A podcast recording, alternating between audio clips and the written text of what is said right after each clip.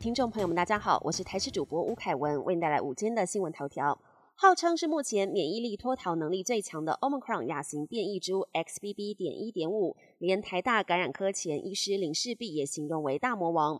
对此，胸腔重症科医师苏一峰表示，XBB. 点一点五可以重复感染 Omicron 确诊者，台湾要小心下一个变种病毒来袭，不一定是来自中国。另外，为了应应中国大陆疫情升温，中央流行疫情指挥中心自一月一日起，针对从大陆入境者实施唾液裁剪，首日阳性率出炉为百分之二十七点八。感染科权威黄立明表示，等于每四人就有一人确诊，反映当地感染情况严重。为了避免台商将病毒传给在台家人，建议政府加强监测。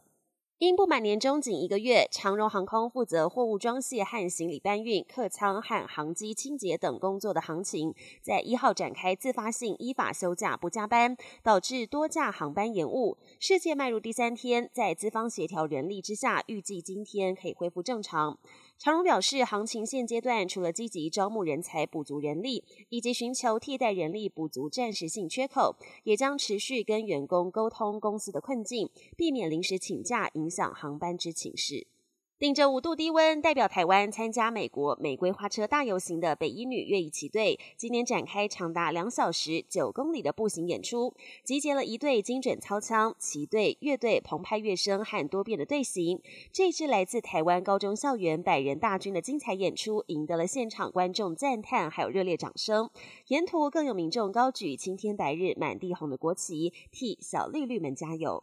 国际焦点：跨年和新年元旦期间，乌克兰不平静。俄国这几天连续不断空袭乌克兰，已知至少造成四人死亡、几十人受伤。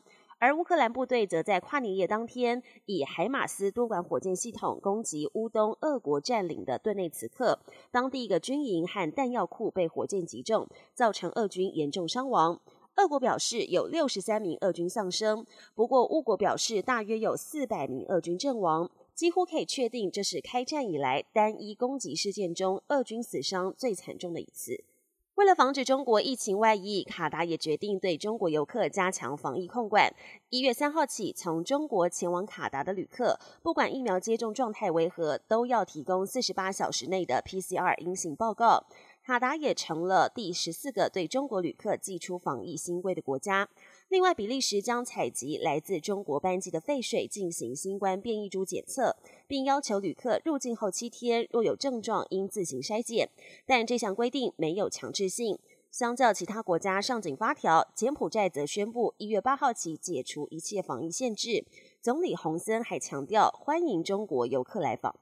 才刚迈入二零二三，北韩就动作频频。领导人金正恩先是扬言将核弹数量提升一倍，官媒紧接着宣布，朝鲜人民军二头目总参谋长朴正天已经遭到免职。南韩学者研判，这可能是为了惩罚军方未能察觉南韩三架无人机入侵领空。